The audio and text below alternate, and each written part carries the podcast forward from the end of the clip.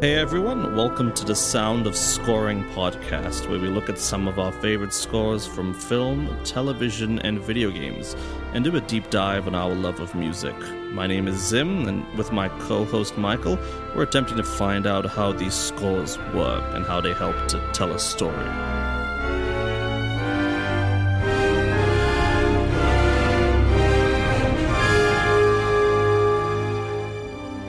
Well, hey everyone, welcome back to our third episode for The Sound of Scoring.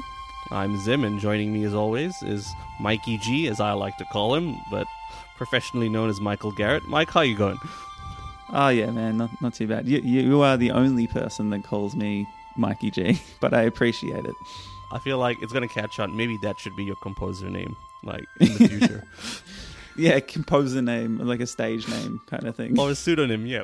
My point is it should catch on because it's simple, it's short, it's nice, and it's got the, you know, the big points of your name, Michael and the G for Garrett. My, I digress. Today we are continuing our Hans Zimmer retrospective with The Lion King. Um, mm. And then we're going to take a little break from Hans Zimmer. Next episode, we'll be discussing the music of Black Panther. Um As well, it's been quite of, a week, hasn't it been, Zim? It it has. Um, what a none what of a us time. saw that. Co- yeah, twenty twenty's really kicked us down. Um, if it couldn't take any more away from us. Um, in case, for those who don't know, tragically, uh, the lead actor of of Black Panther, uh, Chadwick Boseman, sadly passed away from colon cancer at the age of forty-three, and yeah, it's insane. Yeah. And that's why we felt it was our duty, essentially, to at least devote one of our episodes to Black Panther. I think we were always going to do a Marvel retrospective way down the line, but if anything, this has kind of asked us to take a look at it sooner rather than later. And yeah, and I think Black yeah. Panther, um, it was one that I always wanted to look at because the music is so great, but also because of how much of an impact that film had as well. Absolutely. Um, but speaking of films that had an impact, The Lion King, Zim, how, what, what, just to take a jarringly left turn tone-wise yeah. from, from the tragic death it, of someone into The Lion King. But as you can see, um, we're clearly not professionals at this. No, but. no, not, not even a little bit. Uh, what, The Lion King, what, what, are, what are our thoughts on, on that one? So... The Lion King, I think, was a success that I don't think Disney predicted. I don't think the world predicted, considering that in the behind the scenes, it was the B team of Disney Animation Studios that worked on this film. Yeah. But it's probably one of their most recognizable films ever. Re- probably the most recognizable animated film alongside the old ones like Snow White, Cinderella, Sleeping Beauty. Um... It's gone on to spawn so much other merchandise and spin-offs and other kinds well, the musical, of media. It's, uh, the musical is like massive. If you're into that kind of thing, whatever. Um, Sim's not a big musical fan, apparently. no, no. Not, having said that, I really do have a soft spot for the Disney Renaissance films, and that's because I grew up with them. I'm not, you know, an animal. I'm not heartless. That's not true. I kind of am. Not a huge fan of Paddington. I know it's a Paddington two is the greatest movie of all time. It is. Whatever. Yeah. It is. I, I don't you can like what, what you, you can like what you like. My, my digress. Maybe maybe at one point we'll talk about Paddington. Maybe if, if the score is worth talking about. It is. It's great. Uh, what are you well, talking there we go, about? Steve. Um, but The Lion King. Definitely the most important film in the Disney Renaissance era next to The Little Mermaid. Um, definitely the most prolific and important one. And, of course, it is the first one where it wasn't Alan Menken. Oh, not the first one, but it was definitely one of those ones that Alan Menken wasn't involved in, but instead composer Hans Zimmer. And his first Oscar win? His first and only Oscar to date. Oh, I mean, I agree. Um because this is this is my favorite Hans Zimmer score, and this is my one of my favorite movies aside from Paddington oh, yeah. two. Um, Uh, okay, because... calm down. Stop trying to plug Paddington too. We're going to do it, Zim. We're going to make you. All right, fine. Whatever.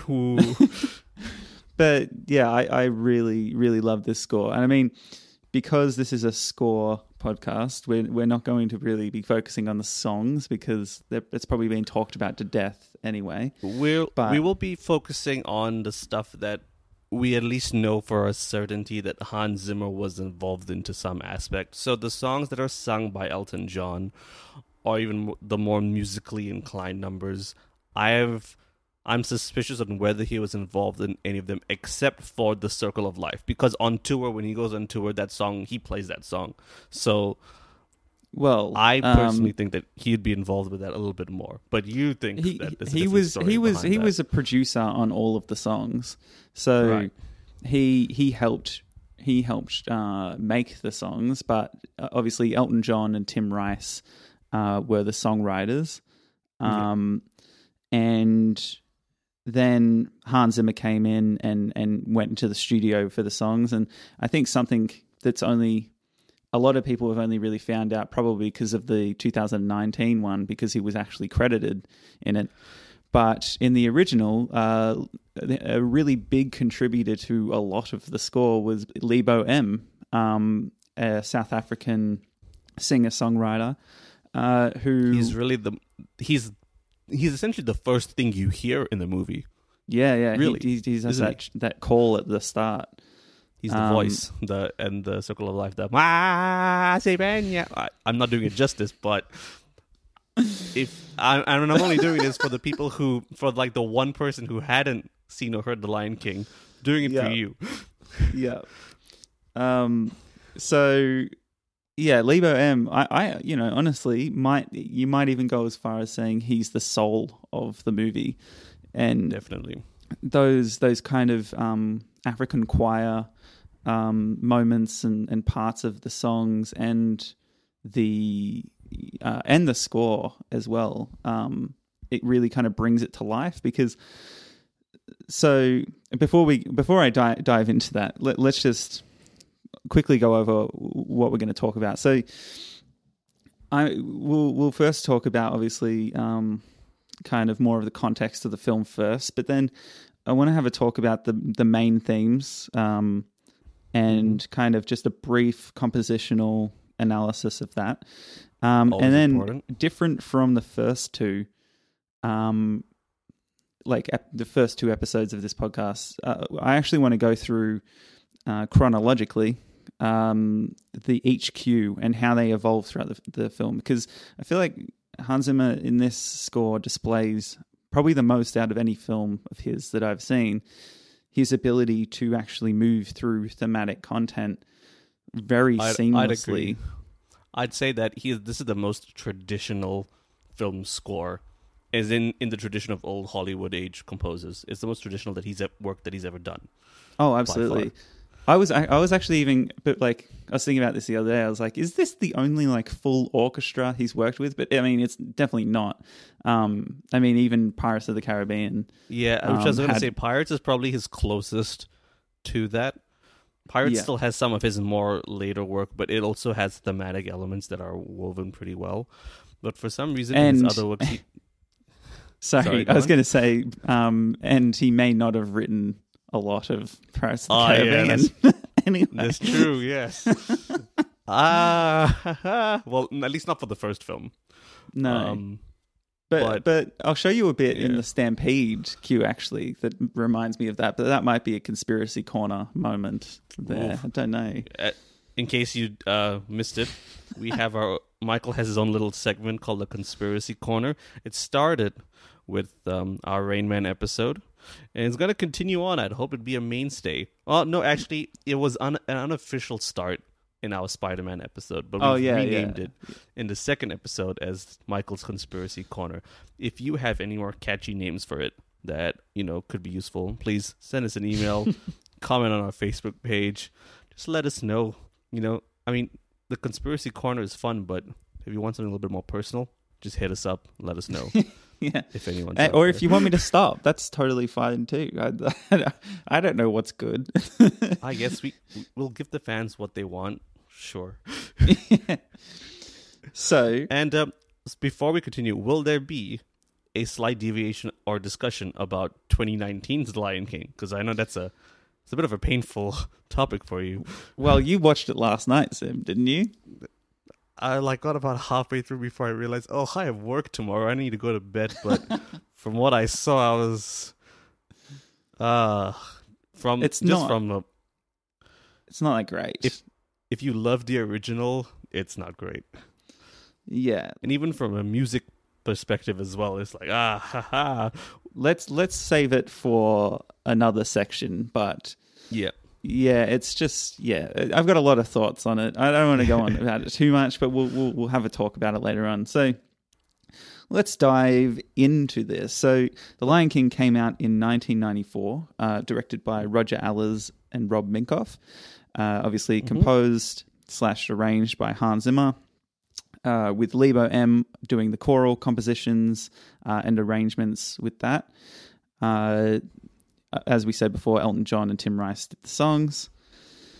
So, when it came out, it was it the first original story told by Disney that was not think, based yeah. on pre-existing material? I read that somewhere. And yeah. if it tracks, I think it's the first original animated film from Disney in terms of an original story. Yeah, now, it wasn't I, based off like an old uh, fairy tale or something like yeah. that. Now... We say original, but it is heavily inspired by a lot of other, as most stories are these days, they're heavily inspired by a lot of other stories before that. Um, a key w- inspiration is Hamlet from oh, William, for sure. William yeah, Shakespeare's yeah. Hamlet. Right? Yeah. So one could argue it is an adaptation of Hamlet, but it also involves some other things in there. Um, the story, I think there's a biblical inspiration about two brothers, Joshua and something. I'm not entirely sure. Yeah, I've heard as well that um, the Moses story is a big inspiration right. for that as well.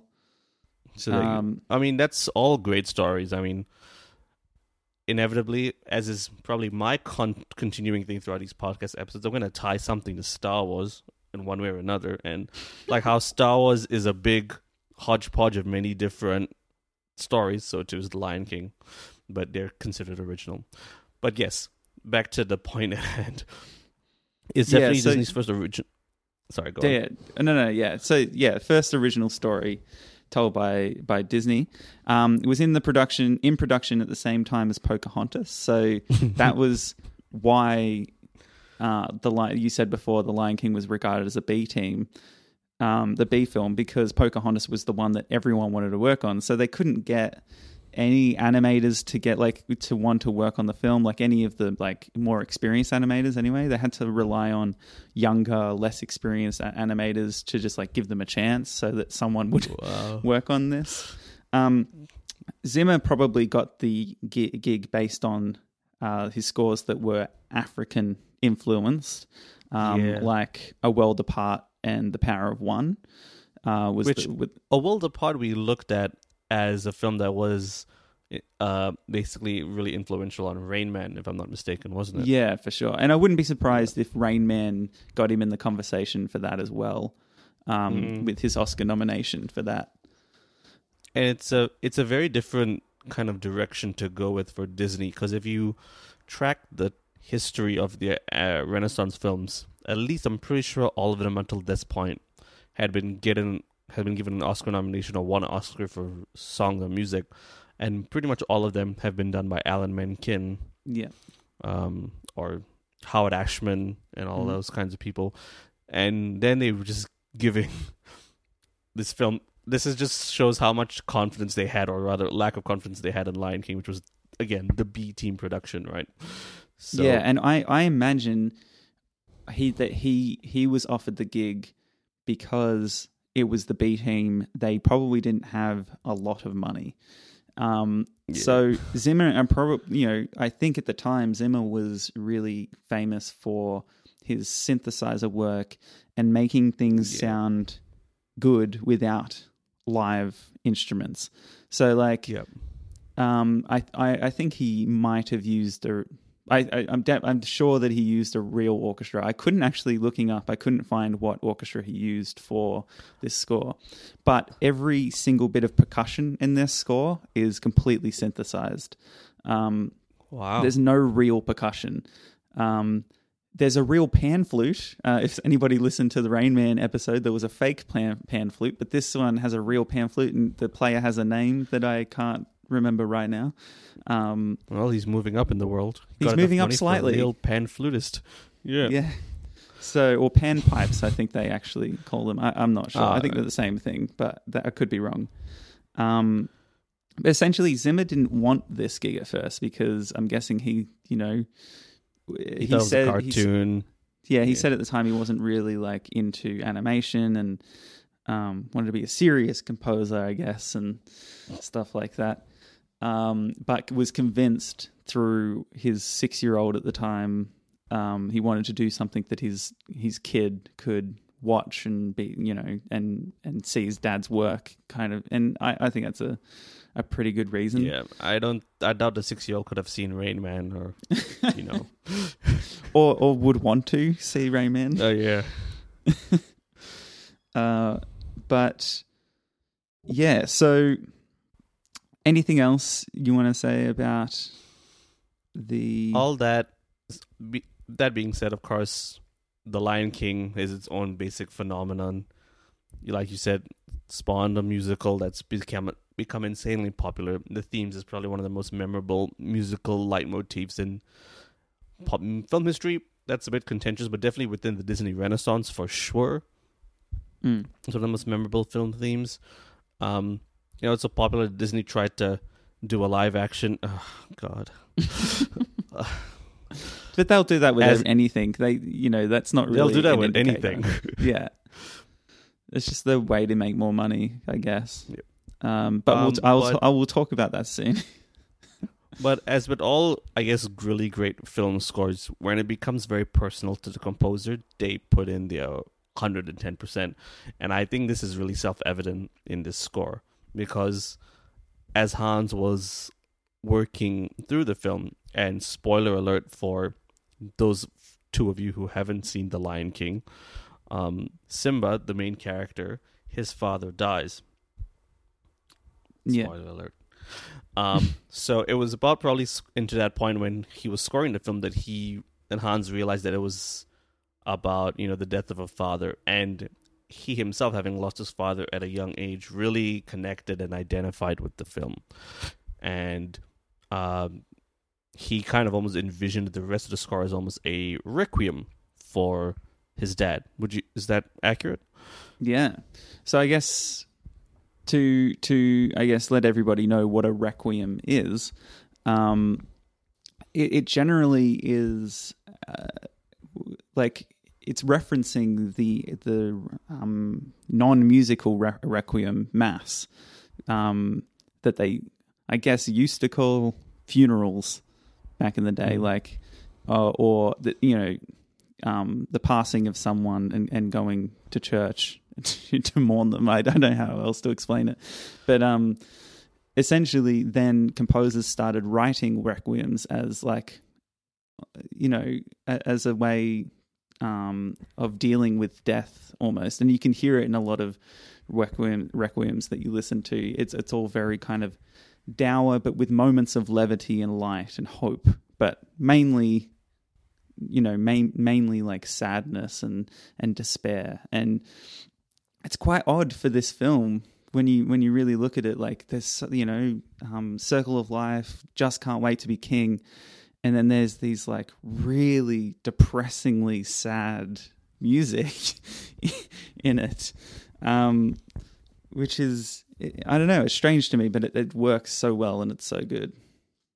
Yeah, no, absolutely. And I think um, this is why Zimmer won the Academy Award, is because his music fits really perfectly with the images that are on the screen. Mm. And as you can see, when we're going to dissect these cues and themes and do it from not only just from a chronological order, but also just from a very musical theory, analytical kind of point of view, is that he kind of really locked in into the emotional center of the film really quickly, and he was able to create such really beautiful music that when it's displayed on the film is really well done. Um, unfortunately, as with most things that sometimes happen through the Disney canon, some of the music does get buried, uh, with a lot of other stuff. Yeah. And there are themes that he created that I only just realized after speaking to you about the research that existed. And I probably heard it, but I didn't take notice of it. No, so. yeah. I mean, so, yeah, Scar has a, a theme that we'll we'll look at in a second, but... Um, also, Timon and Pumbaa have a theme as well. It's kind of whimsical and um, everything. Mainly comes up when they do the bowling for buzzards, like when they first find Simba. Um, it's just crazy kind of piece of music, but we, we won't really focus on that today. But yeah, like there's a lot of music that, and, and some of the cues we'll look at today where where. You're just not really paying attention because Disney likes to, especially that era of Disney, likes to mix the music so low during those moments and then so, you know, so loud when they are allowed to. It's just such a dynamic way of playing with the mix. Um, but it, it still works. Those bits that are underneath the scenes still still matter and they still set the tone.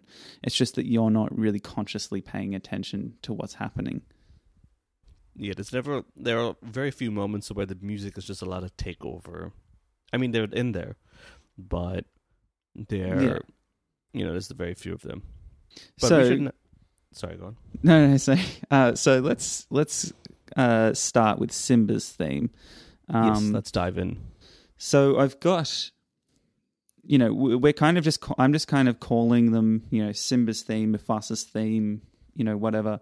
There's some that I don't even have a name for because sometimes the themes do get shared around. There's themes like Mufasa that is very plainly Mufasa's theme, um, but the Simba's theme you could you could almost say it's like um, a growing there's, up. There's theme not a really more. strict um, association. Like there's one theme that's only for one person, yeah. and it must only play for this one person. Um, Because sometimes, I think it's from a more musical leitmotif approach, you have to be strict to that. But when you're working with a, dir- with a director who doesn't necessarily know or even care, and just matters about how the music fits against it, all yeah. that kind of goes out the window. So I imagine that's what happened as well. Yeah, for sure. Um, so we'll listen to Simba's theme first. Now, this theme first comes up straight after Circle of Life. Um, with the rain over the landscape, and then um, goes to a more fragile version um, as Rafiki is painting uh, Simba on the tree. Let's have a listen to that. Mm-hmm.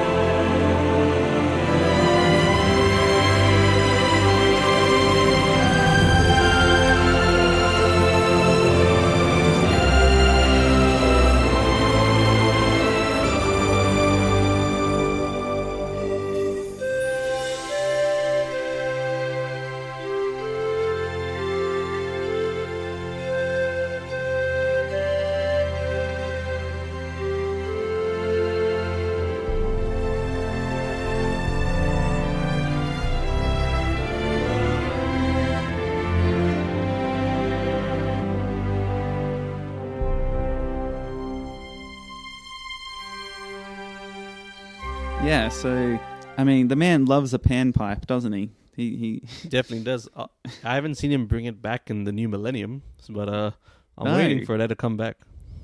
I wonder if... Well, I mean, he used it in two thousand nineteen, uh, Lion King, I guess. Um... Uh, that isn't... I'll, I'll, okay, I wish he used it again in a new score that he didn't make in the nineties or eighties. I mean, I like panpipe, but I think it has its place. I think he, I, I'm going to say it, I think he overused it in this in this two-decade period and then realized that he was overusing it and was like, okay, I'm never using it again. that that may be true. Having said that, I think it works better here than it does in Rain Man. Oh, for sure. Yeah. yeah. Um. So what we've got here is a a theme that largely... There's like a couple of different parts and a little answer section and a higher section, but largely focuses on four notes. It's a fairly simple melody, really. Uh, so it goes like...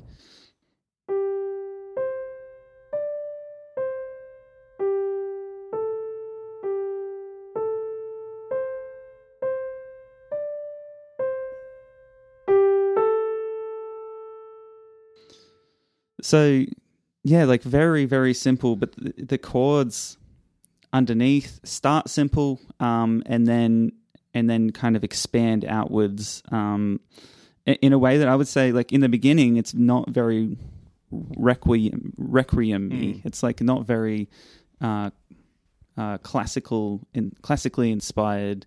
Um, but then once the once the chords kind of change and expand and the, the melody pushes upward into those higher registers, then it starts to become a bit more, like, um, classical, in my opinion. But, yeah, what do you think about that, that simplicity of that me- melody? Well, the you have a structure here that works well because that's that's part A of Simba's theme, and then part B is it has the same opening, the da, da, da, da, da, da, da, da, da, and then it goes even higher, right? So, mm.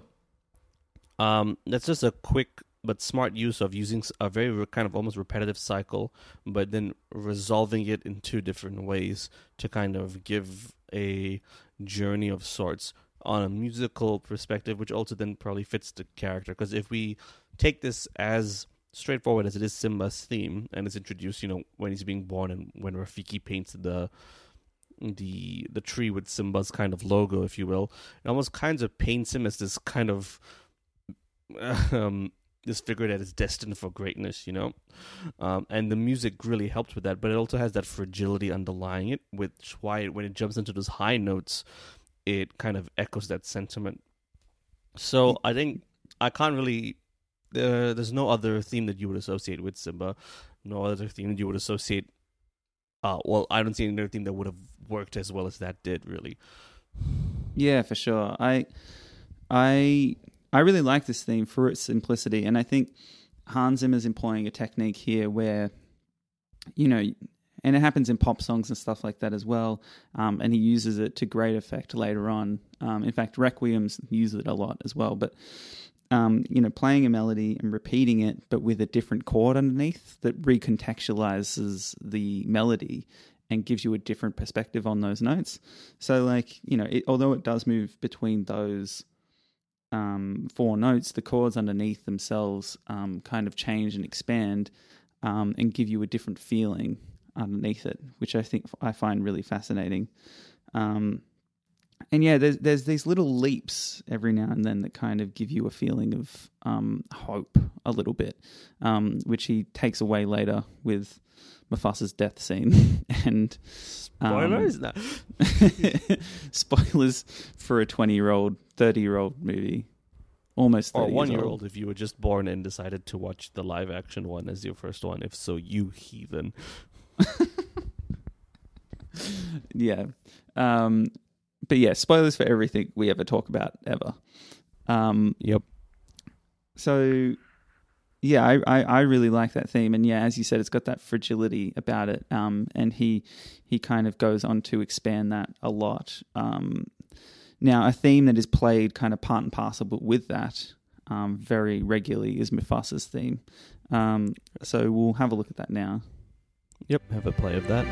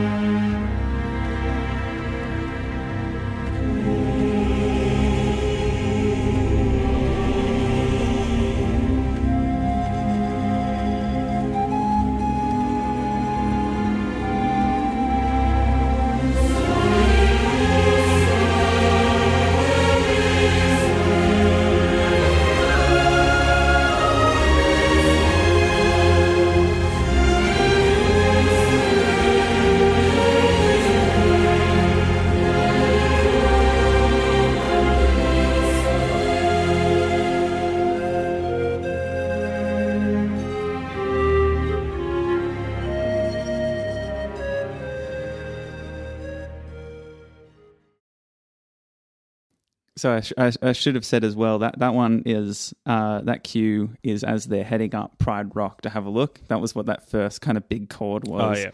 um, which I really love as well, that kind of reveal. Um, yeah, man, I really love this theme. I've, I obviously have been watching, I watched this film like last week and been listening to the score, but I can't get it out of my head now. Um, no, I concur. This is my favorite theme of the, of the score, of the I think. And I think yeah. it's probably his most used. Like he uses it throughout almost yes, the entire film. Um, and I guess it's that thing of like, if it ain't broke, don't fix it. Like, you know, just just use it. Um, but he uses I, I it really effectively. He does.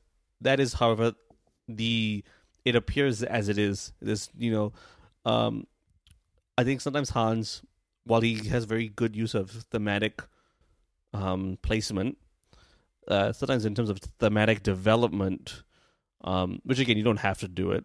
And I think with Mufasa, you don't necessarily need to, because that theme is so well developed. You don't need to like break it down and like put it like, oh, we'll give you a fraction of this and then develop it later. Yeah, um, yeah he's not doing some... a John Williams thing. He's not doing no. like a, here's a little, here's two notes and he, now here's three notes kind of thing. Like, yeah. Well, which I guess I'd probably argue that maybe it would have been more warranted for Simba. Because of the journey goes on. Having said that, uh, I will agree that the it's a nice contrast because Simba's theme is really high, right? Kind of like the the voice of a kid, right? It yeah. hasn't broken yet. It's keeping the high registers and stuff like that. You got Mufasa's themes. It's in the low registers, almost giving the feeling of like it's burdened and weighed down by responsibility, and so that you are in the lower registers of the string orchestra, right? The cellos and your bass, or even your violas, but the more lower register, and he's kind of just given this lush kind of color about, you know, again, the feeling of responsibility. It feels like you evoke that, especially the downward movement, right? When it goes, dun, dun, dun, dun, you know? So I thought it's yeah. a nice counterpoint in terms of sound and in terms of movement. Yeah, for sure. And and you get that a lot of that grandeur that you don't get with Simba's yeah. theme until basically the end of the film. Um, but no, you're right. Like Hans Zimmer, in this film at least, I don't argue that he's not a good thematic composer with the rest of his films. And I, you know, especially with this film, he's written a lot of great themes in this film, and he's a great, th- he's a great like melody writer. But yeah, yeah you're right. He really kind of just, melodies. he kind of just plots them. He knows where to put them, but he doesn't really change them at all. And I think in this, in this movie, he gets away with it because it's a Disney movie, so you almost expect it to be a little bit more like simplistic. Um, yeah. But yeah, I will show you a couple of cues, cues later on where he does develop um, Mufasa's theme in a, in small ways, but I think they're actually really, um, really well done. Sorry, I'm just going to turn on the light. Yeah, because you were just getting enshrouded in darkness then. I was like, it's getting darker and darker. Yeah. So let's have a look at that melody. So and and right. I only learnt how to play the second part of that. Um, you know, the first part that goes do do do do do do do. Um, so I learnt the second part, which is the, probably the more familiar part, which is um, yep.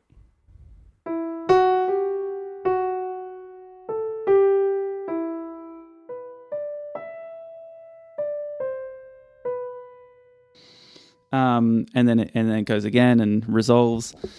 Um, in a natural natural minor sco- na- natural minor scale until the end of the of the cue. So like a natural minor scale, you know, it's it's kind of a natural it, minor scale is if my music knowledge does me correctly, it's a major scale, but you flatten the third, the sixth, and the seventh note, and that's if you were to play a if, if you were to convert a C major scale to a C minor scale, you just flatten the E.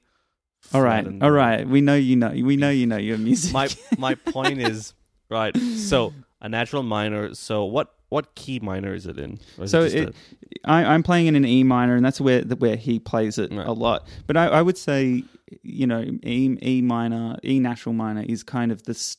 The stock standard of minor scales, you know, it's it's yeah. the it's the one that gets oh, played the most. Is it E or E flat? It's, it's the, I'm I'm playing it. I'm playing in E natural, but um, yeah, okay, cool. I think he, he plays it in a few different keys, but it actually does change. He adds a little flavor to it eventually, which is um, in the in the later stages of the melody when it goes the second time. Mm-hmm. Oh, it goes.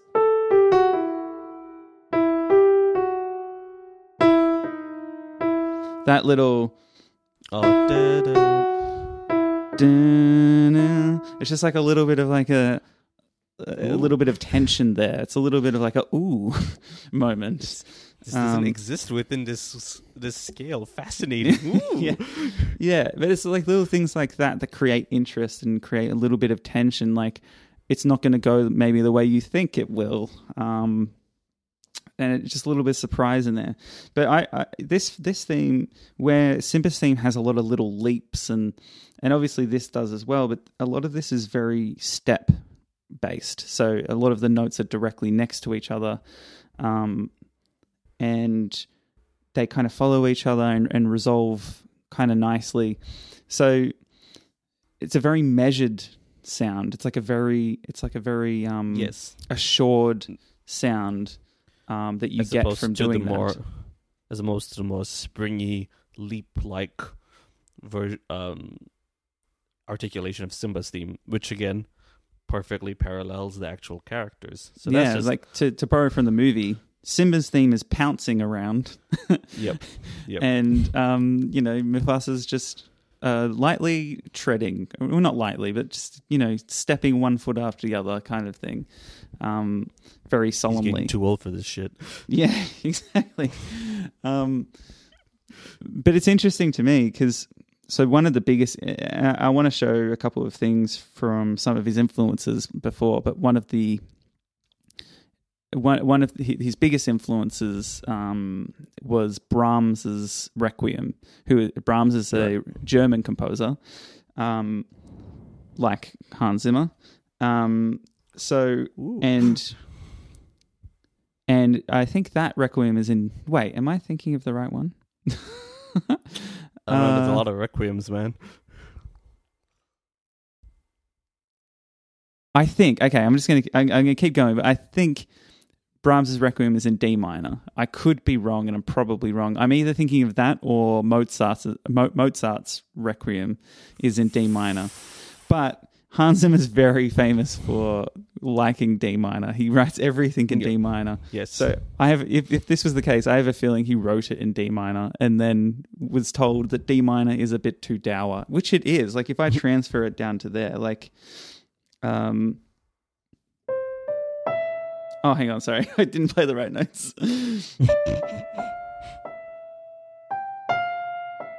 oh.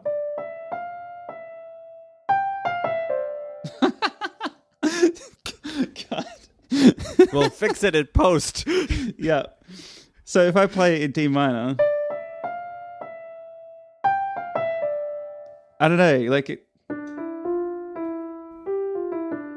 it just sounds a lot more darker and a bit, a bit more which brooding. I personally would advocate, but we can't have too much dark things in a kids' movie, I guess. uh, or you know, you could just do Batman. I can't remember the notes. Just the notes two notes D in D F. minor. It's D, it's D. Yeah, but yeah, yeah, yeah. It's just D. It's literally just D minor in half arpe- arpeggio. Hey, I should just not play works, piano ever. I should, I'm not. I'm not good at piano. It's not great. Um, uh, so good. I don't know how I'm going to edit around any of that. Maybe I won't. Maybe I'll just leave fun. it all in. I'll just leave it all in. Um, oh, ladies and gentlemen, so this terrible. is my Michael's. Currently unraveling right now. this is this is yeah. My brain's going to mush at the moment. It's not. This it's is what happens good. when he thinks about Hans Zimmer too much. He's just like, I can't do it. I can't a, do it. We have to have a break next week because otherwise my brain's going to explode. Yeah, no, I hear that. Um, so let's look at another thing. So yes, um, now the we've got two other themes uh, actually.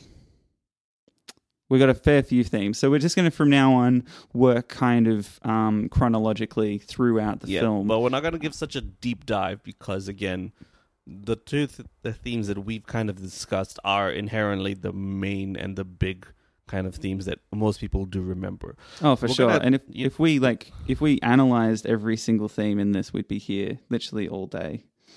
Um, yes. And as much as you guys, I assume, love our voices, um, a whole day's worth of them would drive you crazy. Right. So next, we're going to um, yeah, we're going to keep on going uh, chronologically. Um, yes. So we're going to have a look at.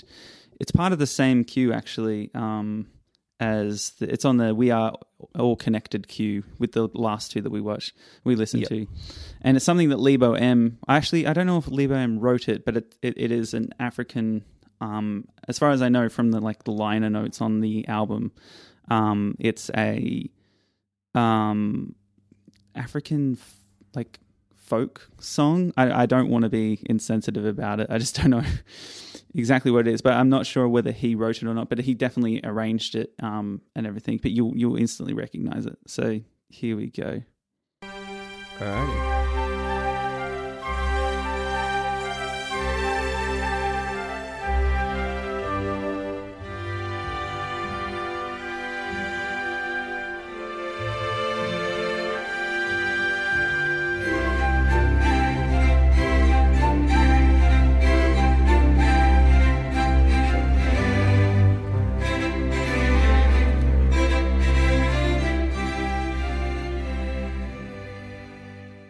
So, as you might have guessed, that is a different version of the thing I'm actually talking about. Um, I'm actually going to go back um, so that we can hear what it actually sounds like, because that one, I mean, I kind of like it. It's buried underneath the mix, um, but yeah. also it seems like a very like clean and like classical white yeah, version that, of an African song. That's what I thought. I was like, this is, for lack of a better word, really white. yeah. Um, so, I mean, you wanted some Hans Zimmer development of themes, so we got that's some. That's true, that's true. Um, so here's the actual uh, the, the actual version. All right.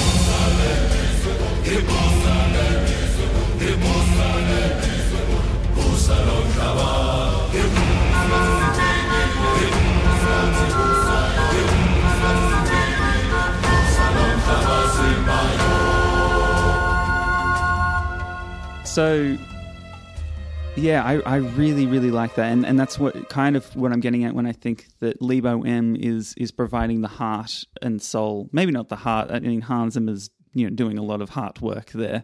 But, um, yeah. you know, the soul of it and actually giving it some authenticity um, as an African, like, influenced movie.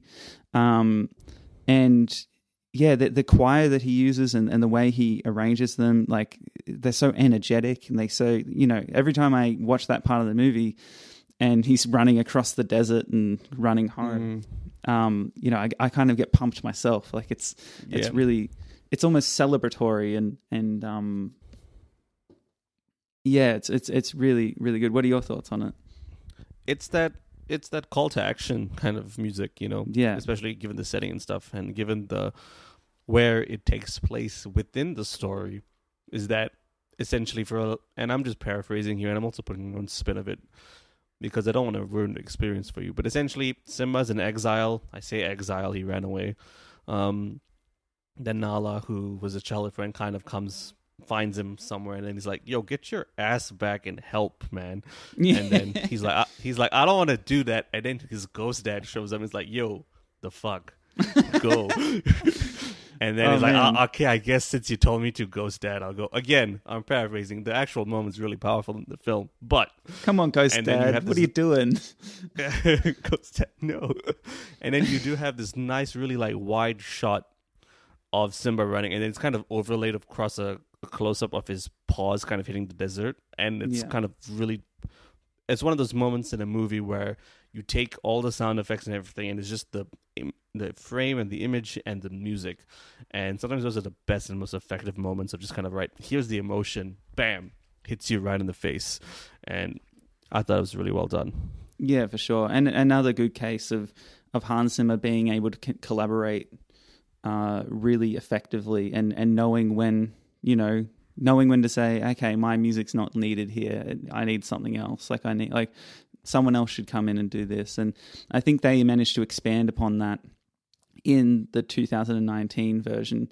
Um, you know, some of the good things they did um, was like actually um, having a diverse orchestra and more um, kind of voices, um, diverse voices telling the story as well. Um, so, you know, Hans Zimmer knows how to collaborate, and this is another prime example of, of um, other people having a massive influence. I, I still can't believe that he didn't. He may have been in those little fine print credits further on, but he's definitely not in the first, like, thirty seconds where the rest of the songwriters and stuff are, which is just appalling, to be honest. Yeah. Yeah. Um, so uh, let's let us move on. We'll come back to that theme, maybe, maybe not. I'm not. I'm not quite sure. But yeah, Hans Zimmer uses that.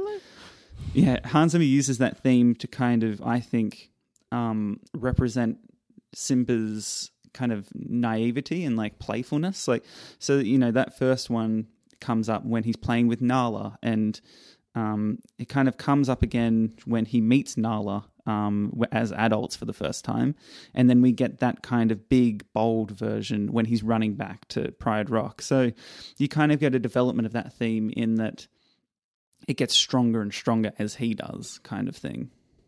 Mm. Yep. So um, let's. Sorry, you go. go. Sorry, it's always weird when we're talking with no, with lag and stuff. But oh yeah. yeah. I was just gonna say that I concur. Yeah. Um, As you were. So let's move on to Scar's theme, which is something that many people may not have heard in the actual film. I actually had to go to the film and turn up the volume to see if it was actually there. I was um, only told this yesterday. Blew my freaking mind. And keep an eye, I think this is the beginning, so keep an eye for a sound that I'm pretty sure sounds like the beginning of the Leaving Walbrook cue in Rain Man. Like it's the same sample.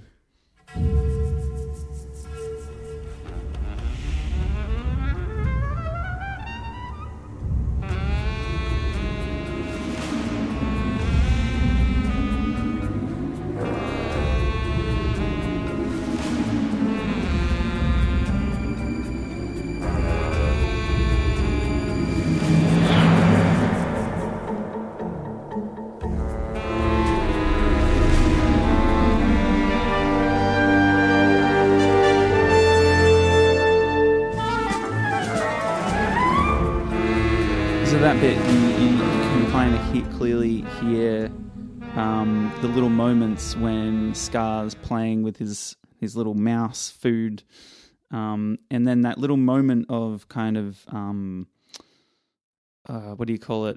Um, of monarchy kind of comes in when when Zazu announces the king, um, oh, yeah. just right at the end there, and then he loses his mouse and it scurries away like the music does.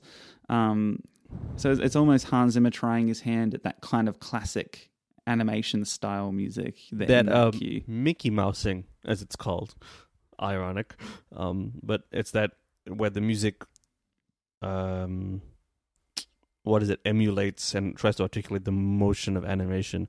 I believe the term is called Mickey Mousing. Our roommate Hamish used to talk about that, talk about that quite a bit as well. So that's how we know about it. Yeah, and and. Yeah, and and Mickey Mousing can be used in, in a lot of different ways in, in normal, uh, fil- like non-animated films as well. Uh, it's just that it's not quite used as much anymore because it comes across as a bit cheesy and a bit hammy a little bit. But if you use it well, you can definitely... Um, oh, yeah, for sure. It can definitely be very effective. Uh, anything else to say about Scar's theme? I, I kind of think it's a bit... It's a bit sleazy and a bit... Um, It, it definitely, def- I definitely think of like Jeremy Irons' Scar when I think of, when I hear that, because um, it's all these like little chromatic movements and s- almost slinky like his animation style. Like I think he's really hit the nail on the head, even though you can barely hear it, it in the film. It, yeah, I mean, look, it's very jazz focused. Having said that, in the actual final film, you barely or not hear at all the saxophone or the jazz elements. Yeah, exactly. At all. Yeah. Um, I will say that compared to the other themes, a lot is going on musically. Oh, for sure, within yeah. this theme, and I can probably hazard a guess that just from a musical continuity perspective, you have a lot of really simple melodic themes that are just really nice statements and they really sound well. And you've got this theme, which is kind of a lot is happening very uh, all the time. And it's kind of like, ah, okay, maybe not. Yeah, yeah. I can see it. I can almost that, see why they, right. yeah, why they like um, decided to turn that down, especially in a in a in a scene with dialogue. You wouldn't look at that piece of music and go, "Well, dialogue is going to go over the top of that." Like, it's not really underscoring very much. Oh, yeah. Um. So to move on, because we have a fair bit of music still to listen to. Um, Woo! Now, he has a kind of theme, I guess, for chase scenes. We're only really going to listen to one of them. Um, but this is from um, the... So, you know, um, Scar sends Simba to the elephant graveyard uh, and they get cornered by the uh, hyenas. Because um, Scar wants Simba For the hyenas, dead. he's... Yeah. I don't know. Does he want him dead? Does he? I don't know. Um, but yeah, for the hyenas, and I guess for Scar as well, um, it, like it's kind of they, they're kind of molded together. But it's this weird kind of Danny Elfman-esque kind of score, I would say. Um, and then it mo- it morphs into. Um, the chase, I think if I've got my cues correctly, it morphs into the chase kind of thing that he uses in the Stampede as well. Um, he uses, even when Nala chases Pumbaa, like he just kind of goes back to that as his action style music, mm. um, which I think is, is great. Um, so let's have a listen to that now. Yeah.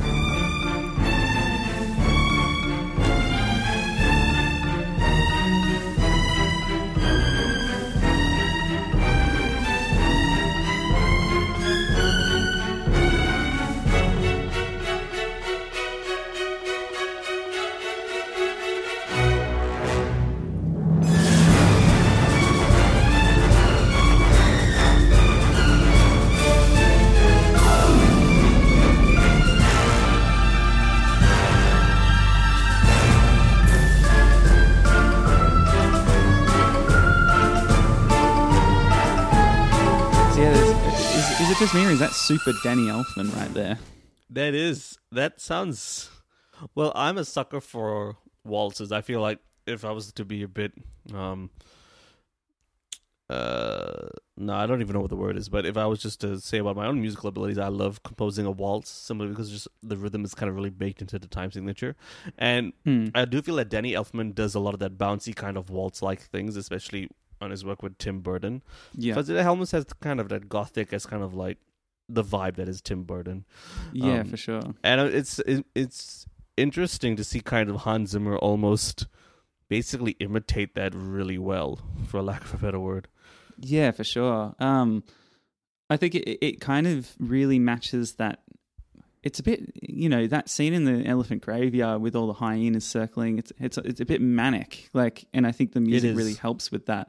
Um, it's and... a lot like a like a funhouse, like a funhouse mirror kind of thing. Like it's all warped and twisted, and the music kind of almost reflects that kind of that bouncy feeling before it going into sheer anarchy as they're actually being chased and stuff. Yeah, for sure. Um, so after the elephant graveyard, of course, um, Mufasa takes Simba aside and, and gives him a stern talking to. Um, and he's like, "You're not my ghost dad yet," um, is what Simba says. Uh, I don't know if that's funny Can or not. Can you imagine, though? Like, Simba, don't do that. It's like, "You're not my ghost dad yet." Wait, what?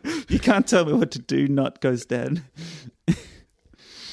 uh, so this is probably one of my, you know, obviously Mufasa is probably one of my favorite character themes, but this theme doesn't really have a character, but I think this is pro- quite possibly one of my favorite other themes in this kind of in this film, because it really reminds me of like requiems that I love, um, and classical music, um, and maybe after I show you this, I'll show you the reference that I think he might have used for this.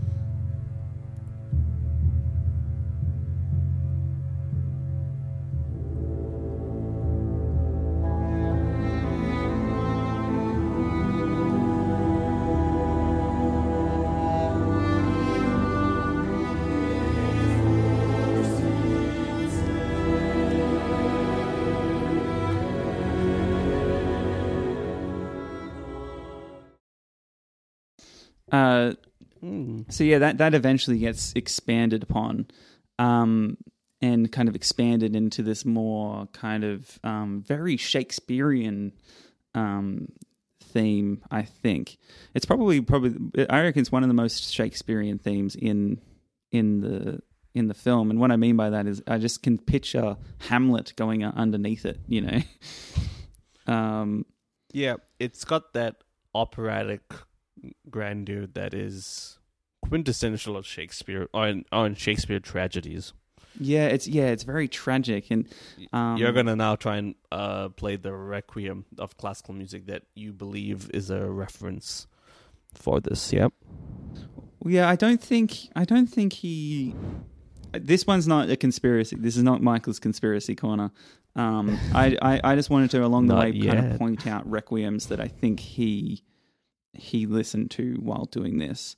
Um, I want to play a little bit of Brahms uh, Brahms Requiem, um, which right. has a slightly different feel than this, but I there's some some chords that are just very similar.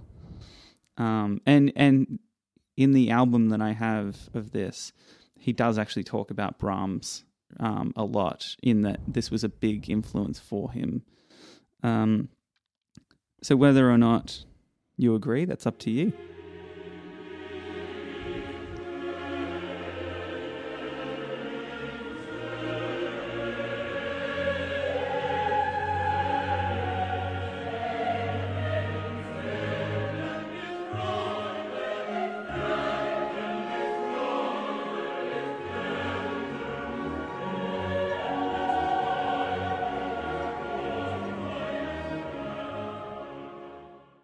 So it, it it could it could either be, and there's a bit I kind of chopped off at the start that I might go back and edit.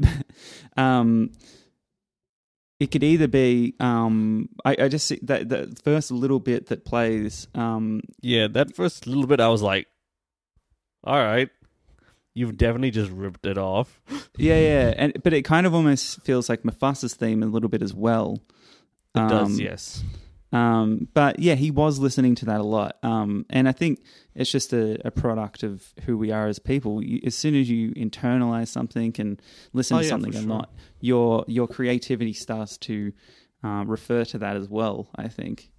Um, now in the same cue, we then move on to, um, a version of Muffasa's theme, which I really quite like. Um, as we start to see it expand a little bit more.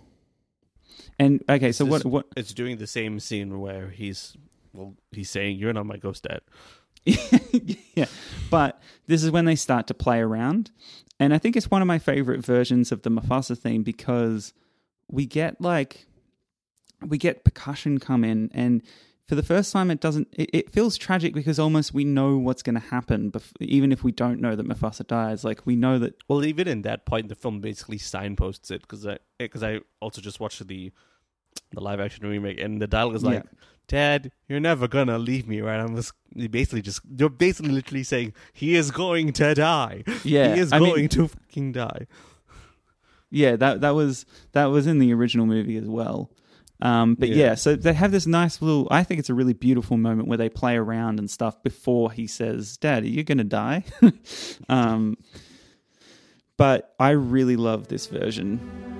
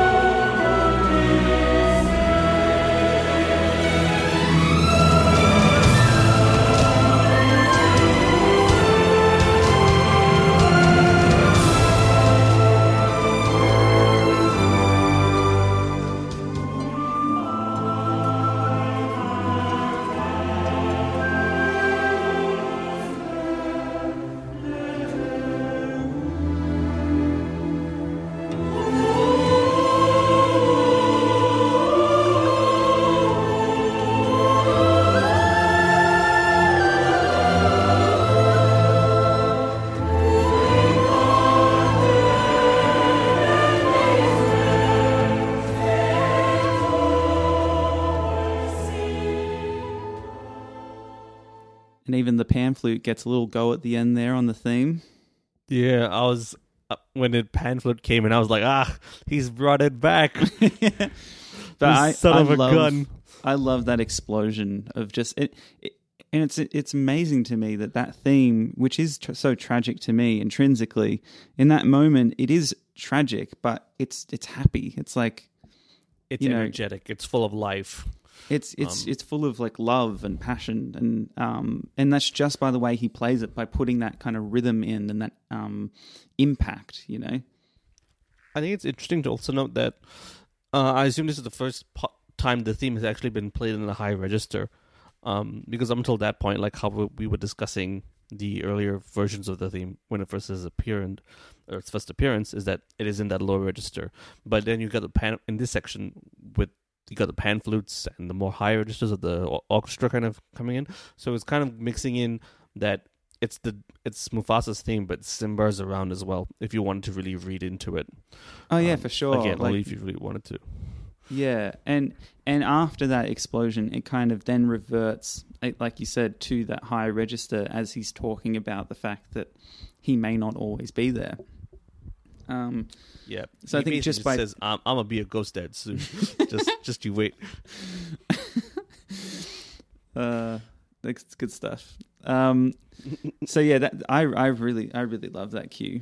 Um, so after, straight after this point, as as we were just saying, just basically signposting his death. The next thing that happens is his death. Um, so. Um, yep, Simba what finds I'm going to play the now. Body and like, ah, no, he's going to be my ghost dad now. um, like, I, I don't want to make light of it. It's actually a really sad scene. And when you watch it as a kid, oh, no, like, this is yeah, absolutely horrifyingly depressing and just really sad. Um, but yeah, before we get to that, um, we'll get to the stampede scene, which I think is, is oh, some shit, of the yeah, best action music he has done. Um, Ooh, that's in my opinion. Ooh. Ooh. You're, you're, um, you're counting out all the stuff he did in the two thousands, like Dunkirk. Ugh. Triggered. Yeah.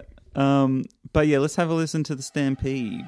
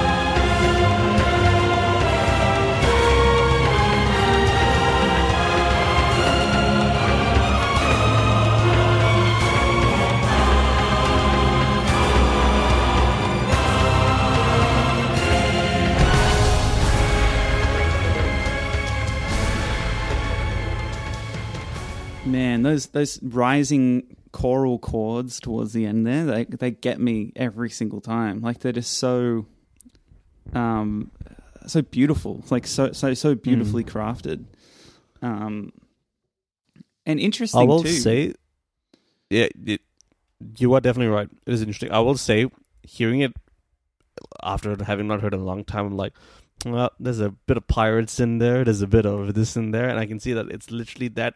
That action cue is the stepping point off from what would essentially become most of his action music. Yeah, um, for, in the, for sure. To come. Well, that so was like, that was going to be my little section of conspiracy theory, conspiracy oof. corner. Was at the end of that first half, it does like a little da da dun da da dun da da dun dun dun, and I was like, that just sounds like Pirates of the Caribbean. Oh, Hans, you crafty bastard, you. uh, but, um, I mean, he copied himself from the future that he didn't even know was happening. Um, I think what's more likely is he copied himself when he was like, because in a side tangent, especially when it comes to Pirates of the Caribbean, that film was famously rushed in terms of post-production, in terms of the music. Yeah. Um, because it wasn't originally Hans. It was some other composer, but he couldn't compose the music fast enough, so Hans had to come in. And especially when it comes to that kind of like crunch time, I have no doubt he kind of looked back and was like, oh, that cue from The Lion King, I'll just take a bit of that, re-edit it a bit, and boom, you have the now iconic Pirates of the Caribbean theme. All right, that's my uh, little bit of uh, transgression aside. Maybe you'll co- maybe we'll do a Pirates of the Caribbean episode. Who knows? I don't know. Maybe. We still haven't decided a film for the two thousands, so you know. Yeah, yeah. Let us know. We'll, yeah, we'll see. We'll see with that one. But yeah, the Stampede yeah. one, I, I really love his cue for that. Um, and I was going to say in, in the two thousand nineteen version, and I guess for me it's interesting looking at this one, the two thousand nineteen version, it's very different in that he tries to use Mufasa's theme while he's battling the crowd before he jumps ah. up. And he uses a very heroic version of it that sounds almost superhero-y, and I don't like it at all. Um Uh, and he still uses the majority of the main hits um, in the original one. Um, but I just think he didn't need to use the Mufasa theme, and he proves it in the original cue. Like, you don't need it there to say, this is Mufasa. Like, he does it a perfect enough job of displaying the emotions and the grandeur and, and the kind of tragedy that's about to happen. Like, the music is telling you he's going to die before he dies. Like... You, you're seeing Side you're seeing a death like... unfold right now. Yeah, exactly. Oh, like if you didn't know when he said, "Hey Simba, I might die one day," that he was going to die in the next scene, you do know now.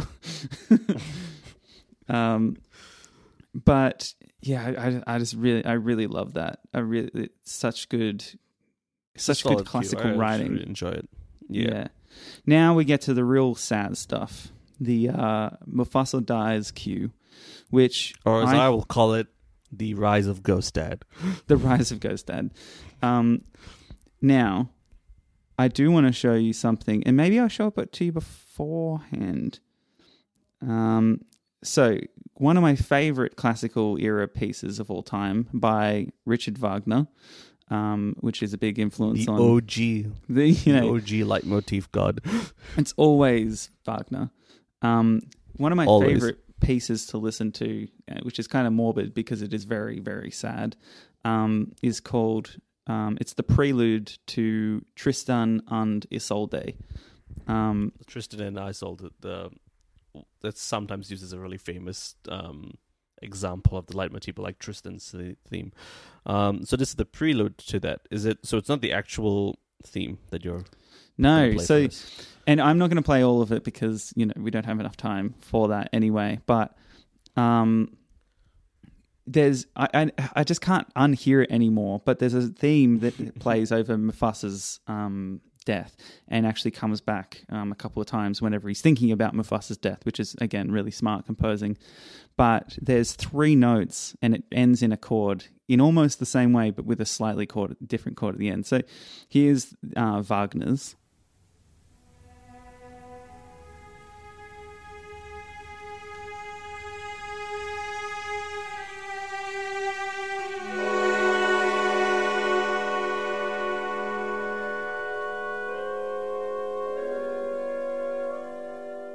So there we go. Keep that in your mind as we move immediately on to uh, Mufasa's theme.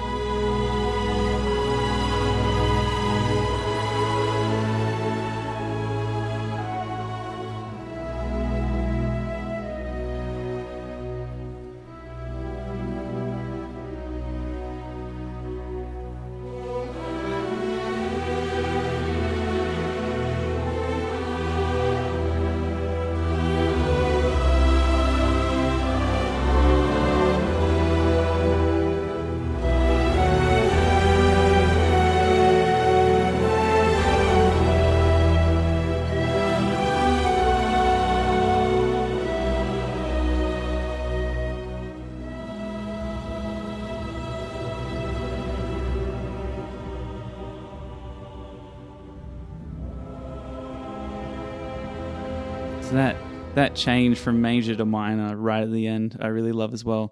But yeah, did you hear the three notes at the start just I did. changing into, was, into chords? Yeah, it was... Well, he basically just... I'm not sure whether it was an intentional or not, but it was essentially a copy kind of piece in terms of the style and how it is done, which, look, at this point in time, especially even back then and even now, more so than ever, everything that we probably think hasn't been done already has been done. Oh, absolutely. So, and I mean, if you're gonna you know, if you're gonna take from someone, then take from the take best. From, like that's yeah. And but take I from mean, the O G dude. If you haven't listened to the prelude uh, from Tristan under Solde, or however you say it, um, definitely Do go it. and go and see it. Like, go and listen to it. Even use him. Uh, because it's yeah, ten it's should. ten minutes long, but it just never quite resolves the way you want to. And I think I'm not sure if it counts as a requiem, the Tristan um, opera, because it is well, an opera. We'd have to go to the definition of what is a uh, a requiem, like an actual concrete definition. And like if as any good definition has, it has several criteria or notes that. Notes, I say, haha, music, pun, I guess. Um, notes and uh, c- criteria that something must hit in order to be that, right? Yeah, so, I think um, some some for, for this, I'm not. I could be completely wrong, um, but for requiems, from what I've read, there's a fair few composers that just kind of just say their pieces are requiems. Like, I think one of the prerequisites for it being a requ- requiem is it's inherently a religious piece because. Um, They were usually played in churches and blah, blah, blah. But there was people like, um, oh, I can't remember who it was, but um, maybe it was Brahms. But um, basically composers that weren't religious at all, just saying it was a requiem, even though they weren't religious at all. Yeah, so, I mean, because that also opens a can of worms, isn't it? Because, all right, religious, I mean, what constitutes religious music? Oh, yeah. Because, yeah. you know... Probably in, especially in terms of how it's dominated uh, our world culture and media, we think, you know, Gregorian monks chanting a more Catholicized view of religious music. But of course, there's so many different other religions out there that they probably have their own version of requiem. But requiem is inherently a Western thing. Um, yeah. So, look, we can go down a rabbit hole about the whole framework of it. That's not what this podcast is about. This podcast is about, you know, The Lion King, and we just looked at the theme of Mufasa's death, or as I like to call it, the rise of Ghost Dad. The rise of Ghost um, Dad. Um, but yeah, I, I love that cue. That there's something about, and, and and Wagner does it a lot in that piece that I was talking about. It's mm-hmm. that holding that one note as chords change and add tension underneath it.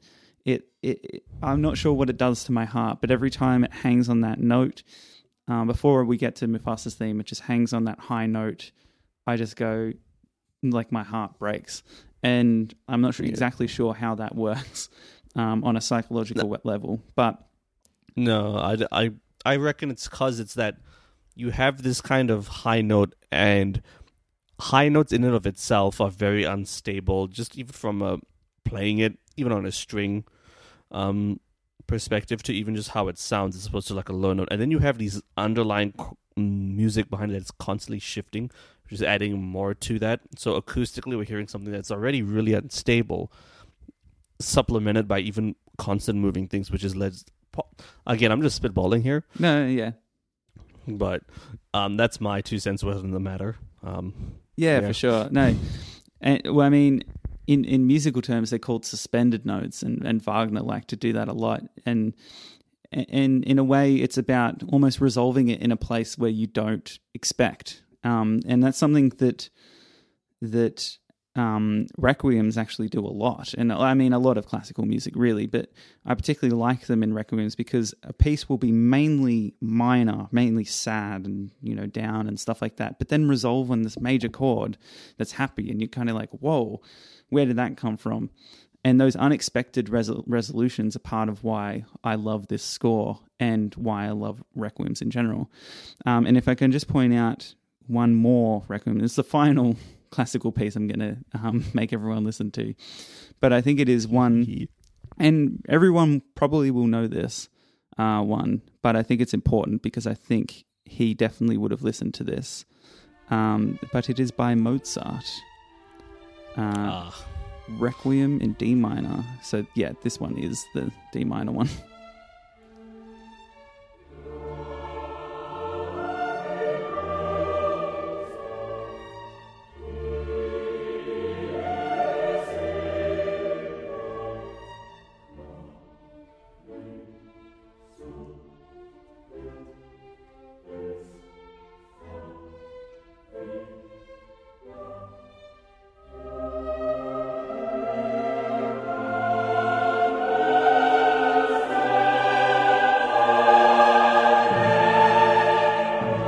I feel like you'd be hard-pressed to say that, that he didn't listen to that before writing this score.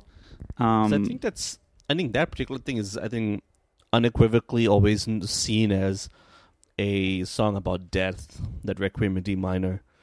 It's yeah, well, I mean, Requiems are about death, though.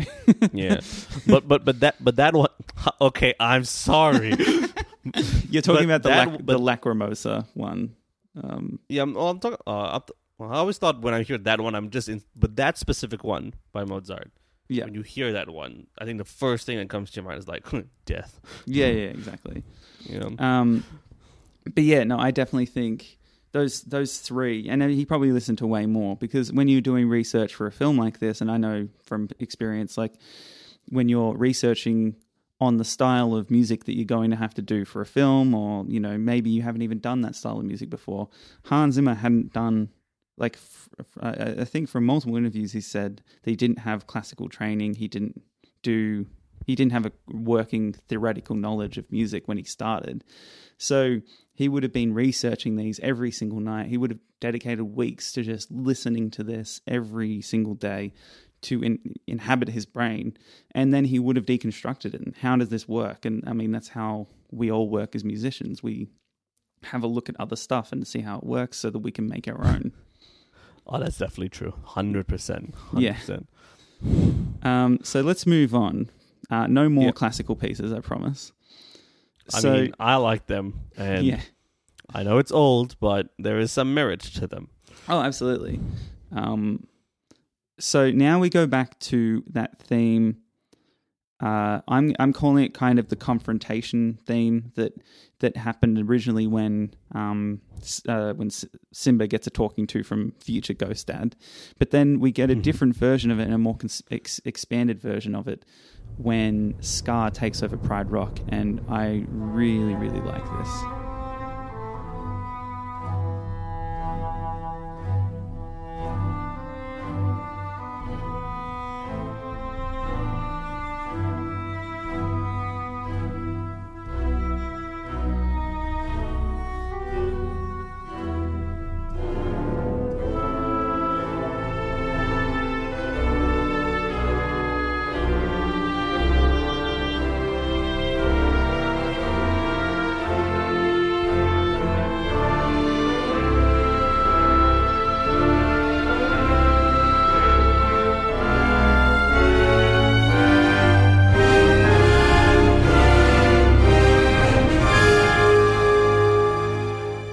Very, very theatrical, Shakespearean music, I think. Very mm, tragedy. Definitely.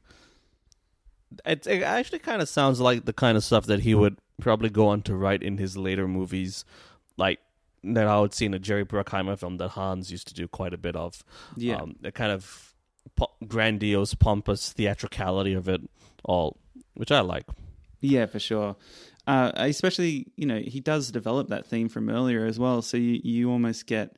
a sense of this is the I consequence. Get that thematic development. Yeah. Um, but yeah, it's almost a, this is a consequence of that earlier discussion that he and Simba had. Although, you know, even though it really isn't Simba's fault, now he thinks that this is his fault, you know. No, no, it's his fault, one hundred percent.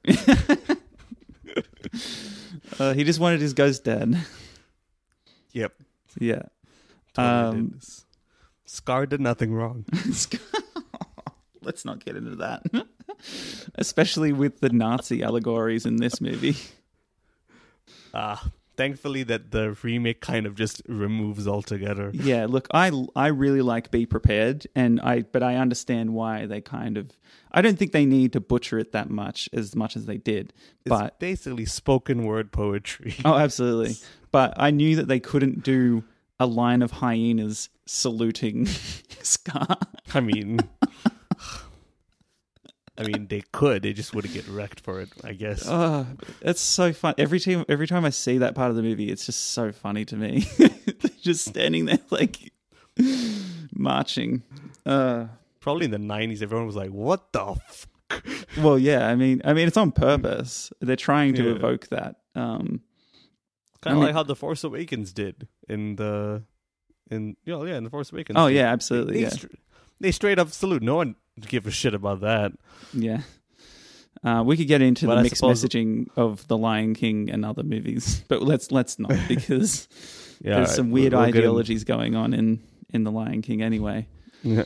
Um, okay, cool. So this is the second half of that cue, um, after that big explosion of theatricality. Um, and then we get a callback to the earlier scene of Rafiki drawing um, oh, sorry, Simba. Um, then we get a callback to that with a kind of really fragile version of Simba's theme as he like rubs out his drawing. Um, mm-hmm. And yeah, it's quite sad.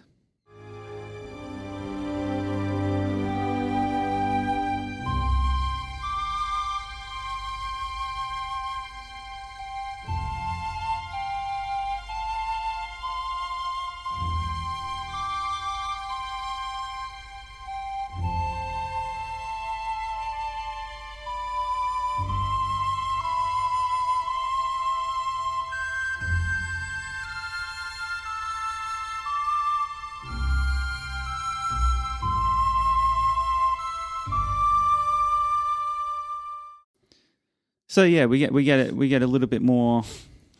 Yeah. So tragic. Again, not really that much thematic development, but I think what he does is he changes the orchestration, he changes the instrumentation yeah. to give that emotional change, and I think it is effective. Um, I think that's a it's interesting, uh, and it's another good tool in a composer's arsenal is that okay. if there's no need to thematically develop it, then change how it's played, change how it sounds, and that way you can you also evoke a different kind of feeling, but still have the association kept the same. Which again is a very really smart way to do it, I think. Yeah. So, and I mean, we're going to get to some. I promise you some thematic development now. Now we're going to actually have some here, and and and kind of launching off what you just said. Then he does the same thing here. This is when they're un- underneath the stars, um, and Simba's theme plays, and it's all very idyllic. He's he's using a different kind of, I think, synth instrument. He's talking about wanting to meet his ghost dad. He's talking about the kings of the past, actually, Zim. All right, so ghost relatives then. Yeah, ghost relatives. Uh, but yeah, let's have a listen to that and, and what, listen for it to morph into Mufasa's theme. And you kind of hear it before it fully plays, which I think is quite interesting.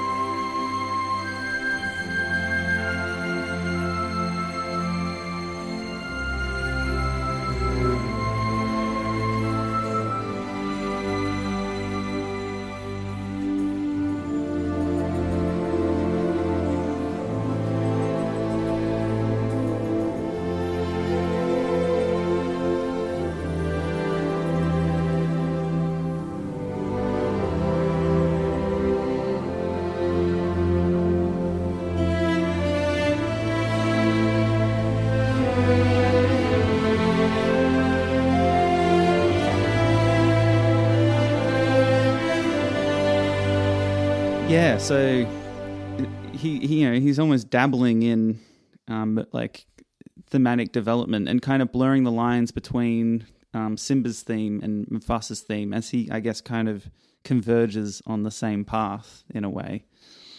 Oh yeah, definitely. I will say, however, the start of that queue just reminds me of like a a Microsoft Windows software kind of boot up sound. Um, that's pretty good. And yeah. that's not. I don't know. That's not what the legacy of this theme should be, because it does. It kind of then transforms itself in this kind of almost um, synth-like reminiscing. You know, when sometimes synths are really powerful for that kind of long, drawn-out kind of things that an orchestra can't do, but really just kind of let that emotion linger and then being supported by the full weight of the orchestra as it builds and builds. Yeah, which I thought sure. was. Um, but again, I have to, to. I haven't seen those films in a while. I mean, I I just saw it recently, and again, I feel like I still need to rewatch it. Not the new one, though. Not. yeah. Not the new one. Well, let's let's talk about it in a sec. I, I want to play one more cue, because there was a lot of music, and there's a lot more music that I could play. Um, in fact, there are... But if we were to... Yeah, there's yeah, like ten more cues keep... that I have lined up that I, I kind of on the fly have been going, yeah, let's maybe skip that because we're, you know, we love this score so much that we're like talking so much about all of it, which is great, um, and I love it. Um, but let's... But the, the more we talk about it, the more editing you'll have to do. Oh, hopefully not. But... Um, So, you know, I just wanted to include some little thematic developments. And, and throughout the rest of the film, there's little moments that, you know, um, if you want to, by the way, uh, listen to this score properly, they released it as the Legacy Collection, The Lion King. The Lion King. It's on Spotify. I, I bought the album as well, um, which has some pretty cool artwork and stuff like that. So go and listen to that as well, because it, it's really fascinating listening to all the individual cues. I'm pretty sure it's all I've been listening to for the last week. Um But, yeah, there's little bits where the characters are talking where you can definitely hear a Disney, a, almost a Disney-fied um, Hans Zimmer, where he switches tones jarringly to another character, um, you know, in in a good way. Like, he does it really well. Um, in a normal movie, it probably wouldn't work. Uh, but but in a Disney movie, but it does work. Disney movie. Yeah. yeah. So let's skip forward to... ultimately where Simba's Simba's theme has been leading all this time. Um, again, it doesn't really change that much note-wise, but uh, orchestration-wise, it definitely changes. And this is when he's walking up Pride Rock, and it's the final thing we see in the movie. And then we also get a little bit of the... Um, by the way, the African folk song that I said earlier has a name. It's called um, Busa. I think I'm saying that right. B U S A. Mm-hmm. Um, so, yeah, we get a little bit of that, that at the end as well. So let's have a listen to that. And then right. we will trash talk twenty nineteen The Lion King. Hee hee hee hee.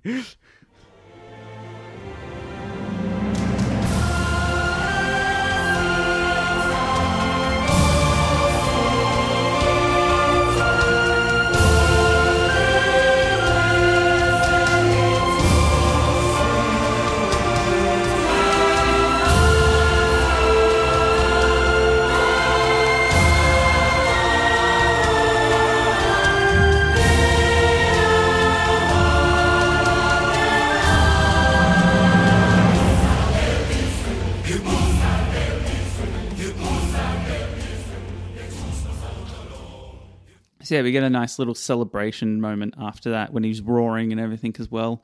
Um, but I really like because that culmination he, of that theme. Um, I think it you really... don't like it. Sorry? You, did you like? Sorry, did you say you liked it or you don't like no, it? No, I, I like it. I really like the culmination right. of everything right there and how, how powerful everything is. Um, and then the slow motion walk in the rain. It's all very picturesque. um, I do think that it's the it's the climactic kind of moment in the film. It is where everything kind of happened, the resolution of everything, and so the and it's also Simba's ascension to the throne after Ghost Dad vacated it for reasons unknown. Um, but so and that is why it now must become a more regal theme, right? Yeah. And it's playing as it's as he's literally like ascending to something. Well, not something. He's ascending to the where he roars, but he's also walking up on an incline. Look, there's lots of layers in this thing. It's mind blowing. This is a deep movie. Um, so deep, yeah. so deep. But yeah, no, I, I, I really like where he's where he's taken that. Um, and it's and it's funny. Like we say, oh, there's no thematic development, but the amount of use he got out of so little themes is amazing. Like the way he was able to keep it interesting while essentially keeping the same notes the entire movie. Like, it's almost commendable. I think that that is a testament to a good composer, is that you are economical as well and efficient with your stuff. Mm. Like, I suppose it is cool if you have like ten million themes for each individual person upsetting. But John can you Williams. imagine how... Yeah, well, like, okay, John Williams John Williams is probably the master of doing it. But like, if you take a look at like Lord of the Rings, right? You probably could have had a theme for Frodo, a theme for Sam, a theme for... Like, the point is you could have a theme for every character, but instead he was like, just a Hobbit's theme. Yeah. Just a theme for that, right? And it still works. Like, Lord of the Rings is probably one of the most celebrated film scores of all time, behind Star Wars. Yeah, for sure. Uh, so, you know, The Lion King is great. Uh, and then they had to go and ruin it. The nineteen ninety-four Lion. Yeah. Yeah, had to go and ruin it in two thousand nineteen. Look, I, I just want to say quickly up top that it's not, it's not that bad. And there's things about that I well, that I really like. But the reason it's not bad, it is because it is inherently a shot-for-shot remake of a beloved film and doesn't really change anything or remove anything from the original. Yeah. So they already had a, a good story there. Yeah, so, but the, the things they did add were just unnecessary and just bloated the film. Like, I remember at a certain point I was watching it, and in the original, if I was watching it, it'd be twenty minutes to go at the point in the story they were. In the film yeah. that I was watching, there was fifty minutes to go, and I was just like, what? where, where is all I this rem- time remember, coming from? I remember looking at the runtime, and I was just thinking to myself, the original was one and a half hours. Did you need it to be two hours? Yeah. Did this film really need two hours? Yeah, it, it, and it doesn't. Um, music-wise, which is the thing we I guess we should oh focus boy. on.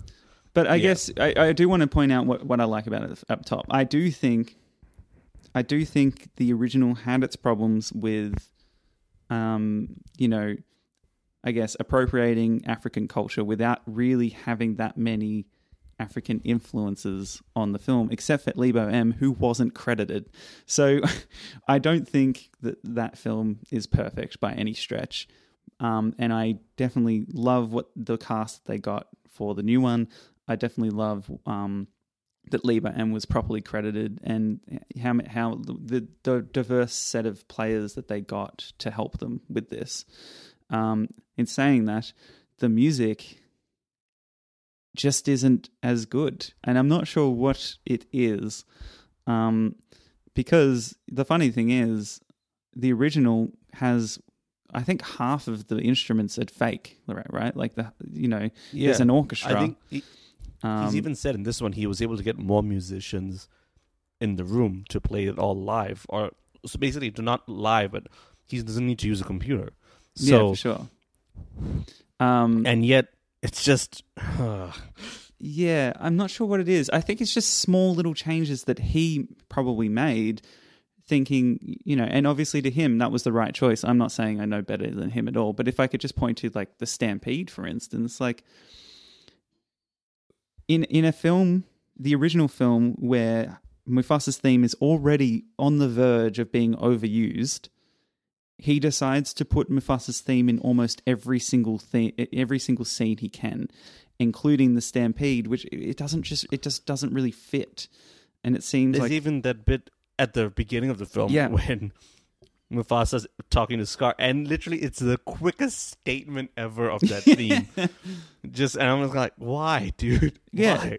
that that entire scene, aside from Scar's theme, um, that you can't really hear anyway, in the original is completely silent. I don't think you needed any score there, to be honest. You did not. You definitely did not need music. If anything, the lack of music made it all the more tense yeah. and more ominous. But here, as soon as Mufasa comes in, he's like, ah, oh, crank that Mufasa theme up. He's like, Scar, duh, duh, duh, duh, duh. and it's got and it's that hero shot where the sun is hitting Mufasa from the behind. It's like, oh, and yeah. the theme is like a triumph, like da da da da, and then it like almost fizzles out because the film then cuts to like a wide shot of them talking, and the music's like, ah, oh, no, we can't. This can't last for that long. Cut it out, cut it out. Yeah. You know, mind you, yeah. if this if this score had been released without the original, it would be still probably one of my favorite scores ever. Oh yeah, like the sure. music is still great.